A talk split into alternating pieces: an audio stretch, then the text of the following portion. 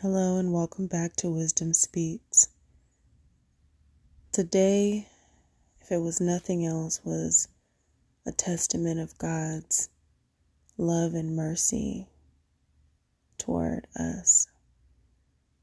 I am so thankful to to walk with a God who sees and knows. He is well acquainted with my personal grief, my personal pain. And there is a standard that He has invited each and every one of us to walk with Him. And I love that this past Sunday,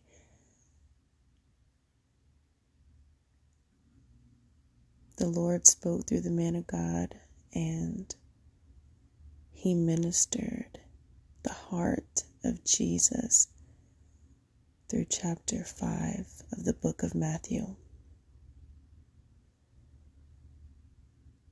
My heart is full.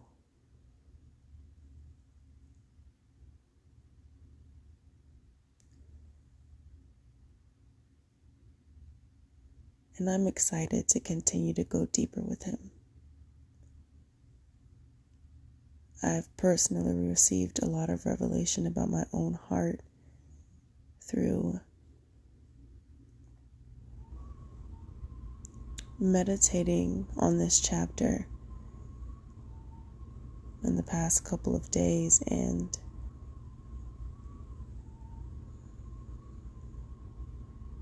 meditating on the Word of God is extremely powerful.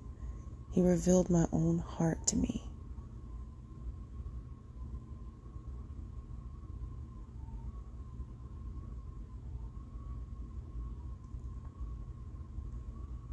That is something that we should all desire for Him to do. Because as much as we think we know ourselves, God is the one who rev- He reveals our own hearts to us.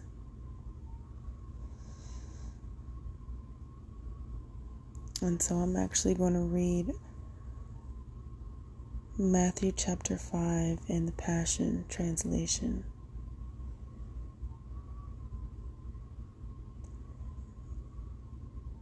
One day Jesus saw a vast crowd of people gathering to hear him. So he went up the slope of a hill and sat down. With his followers and disciples spread over the hillside, Jesus began to teach them. What happiness comes to you when you feel your spiritual poverty? For yours is the realm of heaven's kingdom. What delight comes to you when you wait upon the Lord? For you will find what you long for. What blessings come to you when gentleness lives in you?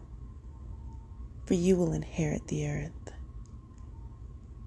How enriched you are when you crave righteousness, for you will be satisfied.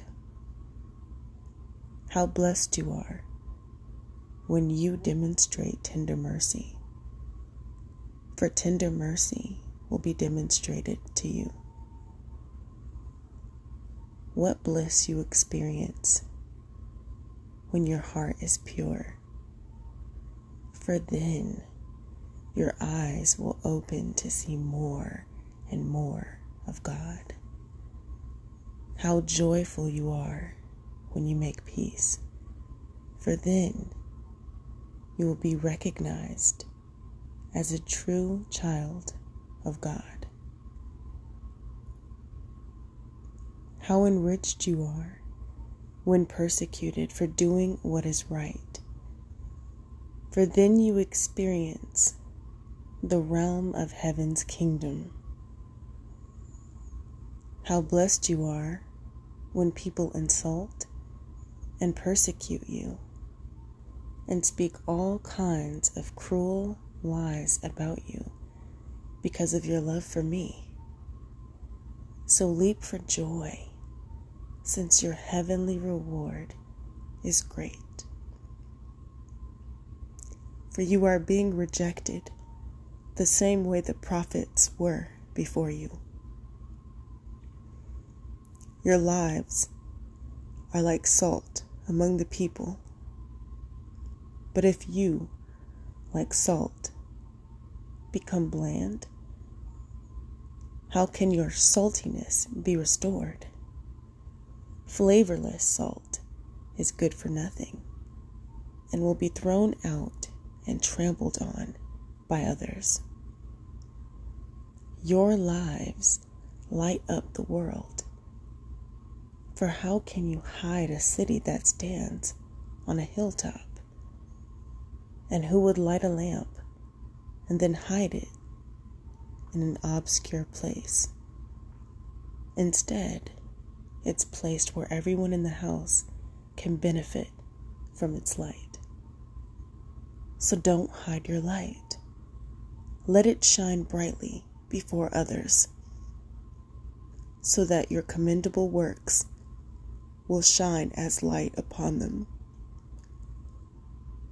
And then they will give their praise to your Father in heaven. If you think I've come to set aside the law of Moses or the writings of the prophets, you are mistaken. I have come to bring to perfection all that has been written. Indeed, I assure you, as long as heaven and earth endure, not even the smallest detail of the law will be done away with until its purpose is complete.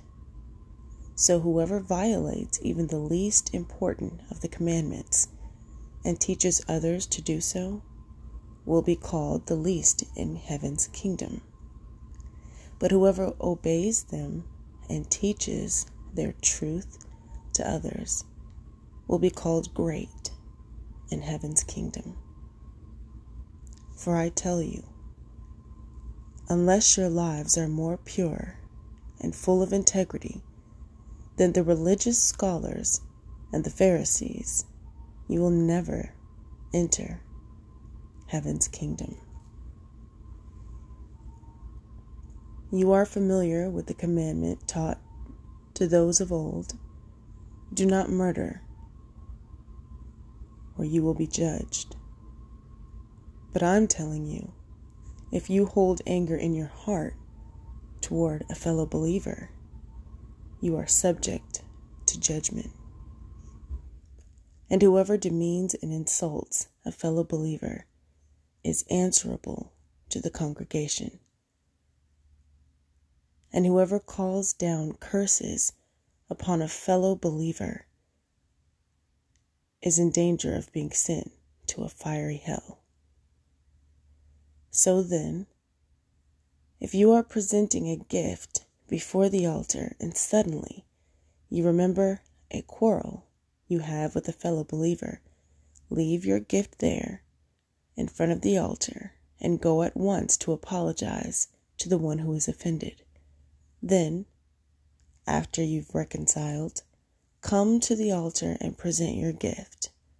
It is always better to come to terms with the one who wants to sue you before you go to trial. Or you may be found guilty by the judge, and he will hand you over to the officers, who will throw you into prison. Believe me, you won't get out of prison until you have paid the full amount. Your ancestors have been taught never commit adultery. However, I say to you, if you look with lust in your eyes at a woman who is not your wife, you've already committed adultery in your heart. If your right eye seduces you to fall into sin, then go blind in your right eye for you are better off losing sight in one eye than to have your whole body thrown into hell.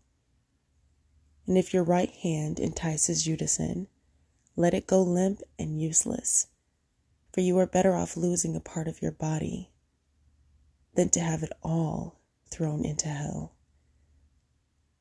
It has been said whoever divorces his wife must give her legal divorce papers. However, I say to you, if anyone divorces his wife for any reason except for infidelity, he causes her to commit adultery. And whoever marries a divorced woman commits adultery. Again, your ancestors were taught never swear an oath that you don't intend to keep, but keep your vows to the Lord. However, I say to you, don't bind yourself by taking an oath at all. Don't swear by heaven, for heaven is where God's throne is placed. Don't swear an oath by the earth, because it is the rug under God's feet, and not by Jerusalem, because it is the city of the great King. And why would you swear by your own head? Because it's not in your power to turn a single hair white or black. But just let your words ring true. A simple yes or no will suffice. Anything beyond this springs from a deceiver. Your ancestors have also been taught take an eye in exchange for an eye, and a tooth in exchange for a tooth. However, I say to you, don't repay an evil act with another evil act. But whoever insults you by slapping you on the right cheek, turn the other to him as well. If someone is determined to sue you for your coat, give him the shirt off your back as a gift in return. And should people in authority take advantage of you, do more than what they demand. Learn to generously share what you have with those who ask for help, and don't close your heart to the one who comes to borrow from you. Your ancestors have also been taught love your neighbors and hate the one who hates you. However, I say to you, love your enemy. Bless the one who curses you. Do something wonderful for the one who hates you, and respond to the very ones who persecute you by praying for them. For that will reveal your identity as children of your Heavenly Father. He is kind to all by bringing the sunrise to warm and rainfall to refresh whether a person, oh, to refresh whether a person does what is good or evil. What reward do you deserve if you only love the lovable don't even tax collectors do that? How are you any different from others if you limit your kindness only to your friends? Don't even the ungodly do that? Since you are children of a perfect Father in heaven, become perfect like Him. I pray this spoke to your heart and quickened you to rise to the occasion and remember that Jesus is the one who will do this working through you. Take his hand and ask him how to walk out these beautiful verses of truth. Because it's only by his power, the power of his Holy Spirit, that you can actually live this way. Because if you could do it in your own strength, Jesus would not have needed to come, live, die, and rise as you for you. I love you so much. And remember that Jesus loves you so much more. He died to have a very intimate relationship with you surrender. Until next time.